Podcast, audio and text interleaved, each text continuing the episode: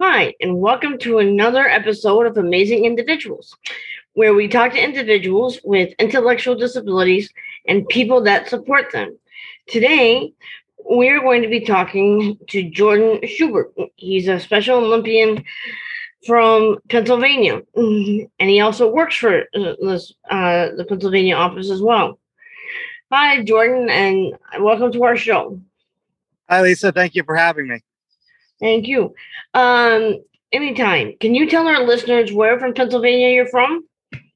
So I live in West Chester, uh, which is uh, about 35, 40 minutes uh, south of Philly. But actually, uh, I uh, grew up not too far from you. I used to live in Naperville.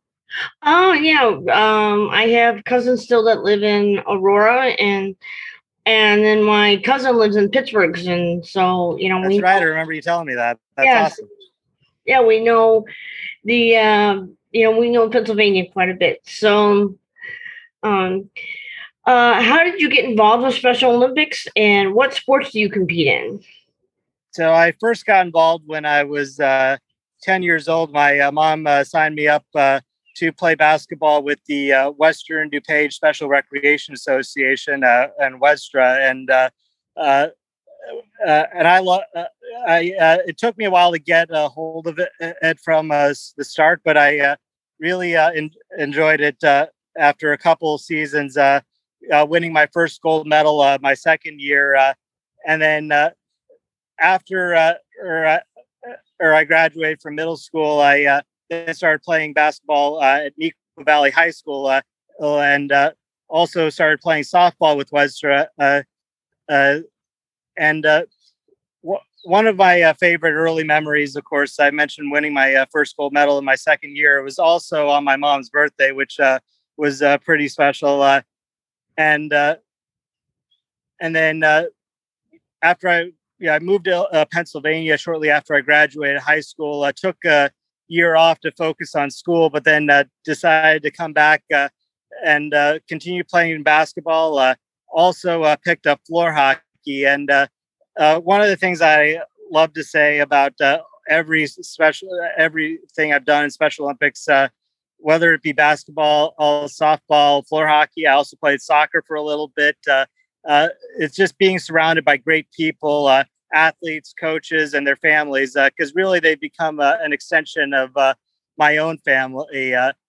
And that's really that's what really gave me the confidence to go even further uh, with uh, my work, uh, uh, which I'm sure you'll uh, you probably have questions about. So don't want to get too ahead. Oh no, that's okay, Jordan. I mean, yeah, I feel like you know, like you said, I feel like you know, um, Special Olympics is an extension of you know your family. It's like everybody's there to support people. It doesn't matter if uh, you come in first or you know last. It's you know everybody's there to support you regardless of you know how you do. You know So- Exactly. So, yeah. Um, when did you become an athlete leader? So uh, that's a great question because I never re- really officially became a, an athlete leader. I uh, did uh, kind of went uh, in through the back door. So uh, I actually got my start in leadership capacity with uh, Unified Champion Schools uh, when I was in high school. Back then, it was called uh, Project Unify.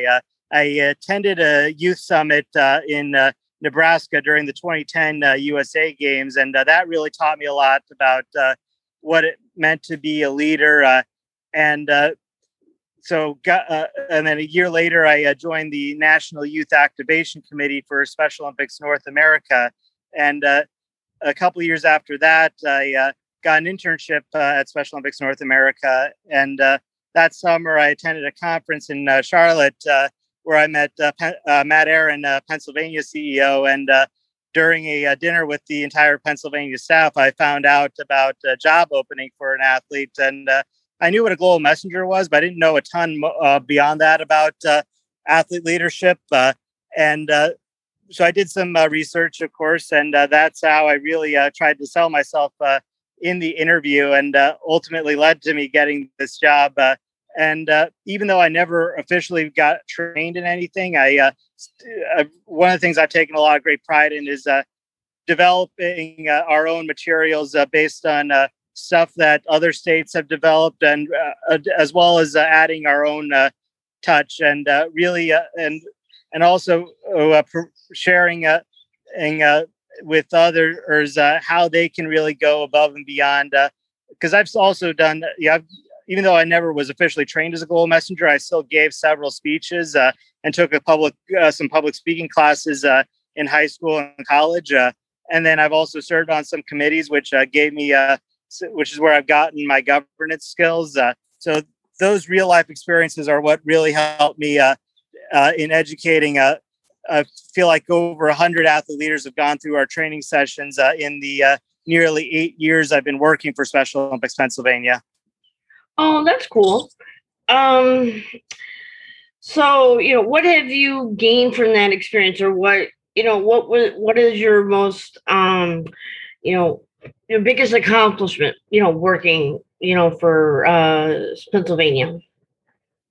I think my biggest accomplishment uh, was uh, uh, really uh, sticking with something because uh, I did have to go through some difficulties when I first started. The uh, person who originally hired me uh, left uh, two months uh, after I uh, started, so I had to deal with some transition uh, early on. Uh, but uh, having the right support from other staff, and then my new eventual supervisor, as well as our senior leadership team. And that really helped me having that support, as well as the support from our local athlete, our current athlete leaders, as well as the lead volunteers from throughout the state, because it really is a, a team effort when it comes to athlete leadership. if everyone, your staff, athletes, their mentors, it's uh, it really is an inclusive effort. Uh, and I think the biggest thing uh, that I've gotten out of this is uh, being able to really understand uh, people more than anything. Because I hear uh, some people, oh, some athlete leaders say that uh, help give them a voice, uh, but uh, I feel like with uh, with my experience, it's really taught me how to listen uh, more than anything. Oh, well, that's good. that's a good thing. Yeah. Cause I think, and I think with you being an athlete, you know, it kind of, um, you know, makes people maybe feel comfortable coming to you more than coming to maybe a staff because, you know, they can relate to you a little bit better. Yeah, certainly.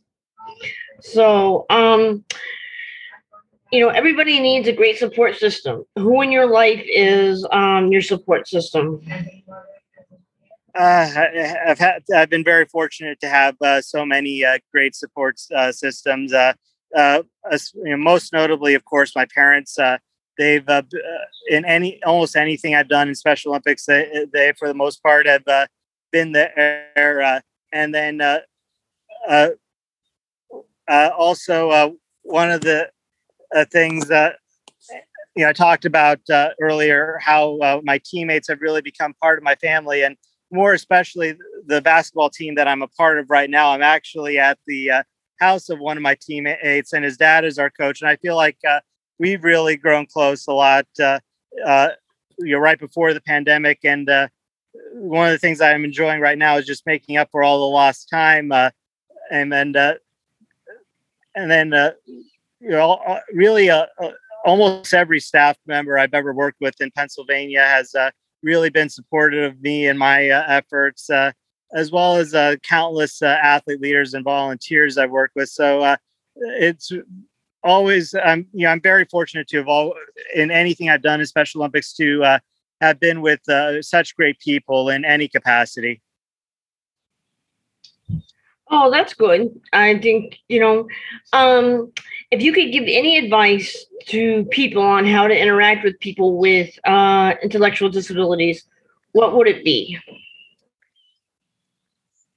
Yeah, I would say to uh, try to treat uh, people with intellectual disabilities uh, no differently uh, that, and you would uh, treat yourself or, or others. The golden rule, and you know, some people may need a little more or guidance, but it should all we should all as a society really what we should be doing is allowing uh, people of any kind of ability a, a, chance to see what they can do on their own and if they uh, do struggle certainly we can lift them up but uh, it's always about giving everybody the opportunity to show what they can't do rather than try to mask uh, what they can't do i think that's what's uh, really important Oh, I I agree. I I think that you know you know i i feel like you know if somebody thinks you know doesn't know how to interact with us then ask a question or you know just you know and you know we'd be more uh, than likely to tell them you know you know and then sometimes you can be surprised that oh you're just like me but we just need a little bit more support so. Yeah and uh, the, the thing that i always laugh about is every time i tell someone about my disability uh, they uh, uh you know, uh, you know, sometimes some people may be offended uh, when because uh, I have when I've said that uh, at a bar so, uh, one time, someone asked me how much I had to drink, and some people may be offended. I just laugh at it because yeah, I take it as a compliment when people see me for for what I can do, not and not see me as someone with a disability. Mm, yeah, that's kind of what I do as well. You know, it's like you know if they don't know how to interact, I kind of just, oh, they don't mean it, or I kind of laugh it off so that, you know, and not take it personally. So, um, besides Special Olympics, um, do you have any um, hobbies or or any uh, special talents? Yeah, so I uh, do like to cook a, a lot. Uh, I uh, ex- uh, uh, been able to find one of the things uh, since I've been home a lot during the pandemic. Uh, try to find some uh, great recipes. Uh, he's a he's a and then uh, yeah, my parents and I have an agreement uh, since I graduated from school uh, to uh, cook every Sunday. Uh, so that's really where I yeah I didn't like it at first, but now I love it, it, it even more. And uh, you know when uh, they're out of town, I try to experiment and with some recipes, which is always fun.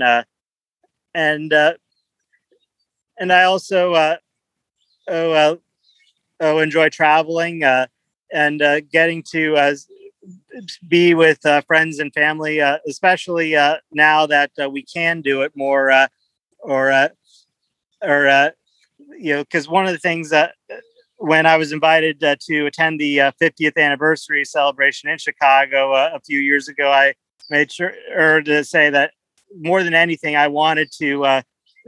sorry, bugs around on me I wanted to uh, be able to see uh, my family in Chicago uh, as well, uh, especially uh, you seeing the not only has Special Olympics had a great impact on me, but uh, also oh, on my cousin Sarah. it's really done a great number for her. or she was really shy when she was little, and now she has she's made a ton of friends from it, and even became a global messenger recently herself. Yeah, I I've uh, been on some Zoom calls with Sarah, so um, and she seems really nice, and you know I can tell that you know I didn't realize that you know she was part of your family though, which that'll be interesting, you know, when I see her next time. Yeah. Um, and one of the other things that you have a passion about is, uh, if I remember correctly, is uh, trains, right? Oh yeah, I love trains, and uh, one of the things that I did uh, during the pandemic uh, was uh, one of the few things that I could do was uh, visit uh, the uh, Strasburg Railroad in uh, near out near Lancaster, where uh, uh a lot where the Amish live, uh, which was uh, a little less than an hour from me, and that just a good way to relax for a little bit. and yeah, I've also taken some other cool train trips in throughout the country. And uh, one of the things I would like to eventually do is uh, take a uh, cross country train trip uh, up on Amtrak, uh, uh, getting to you know, oh, and you know, it's probably will take a good amount of time and a good amount of money.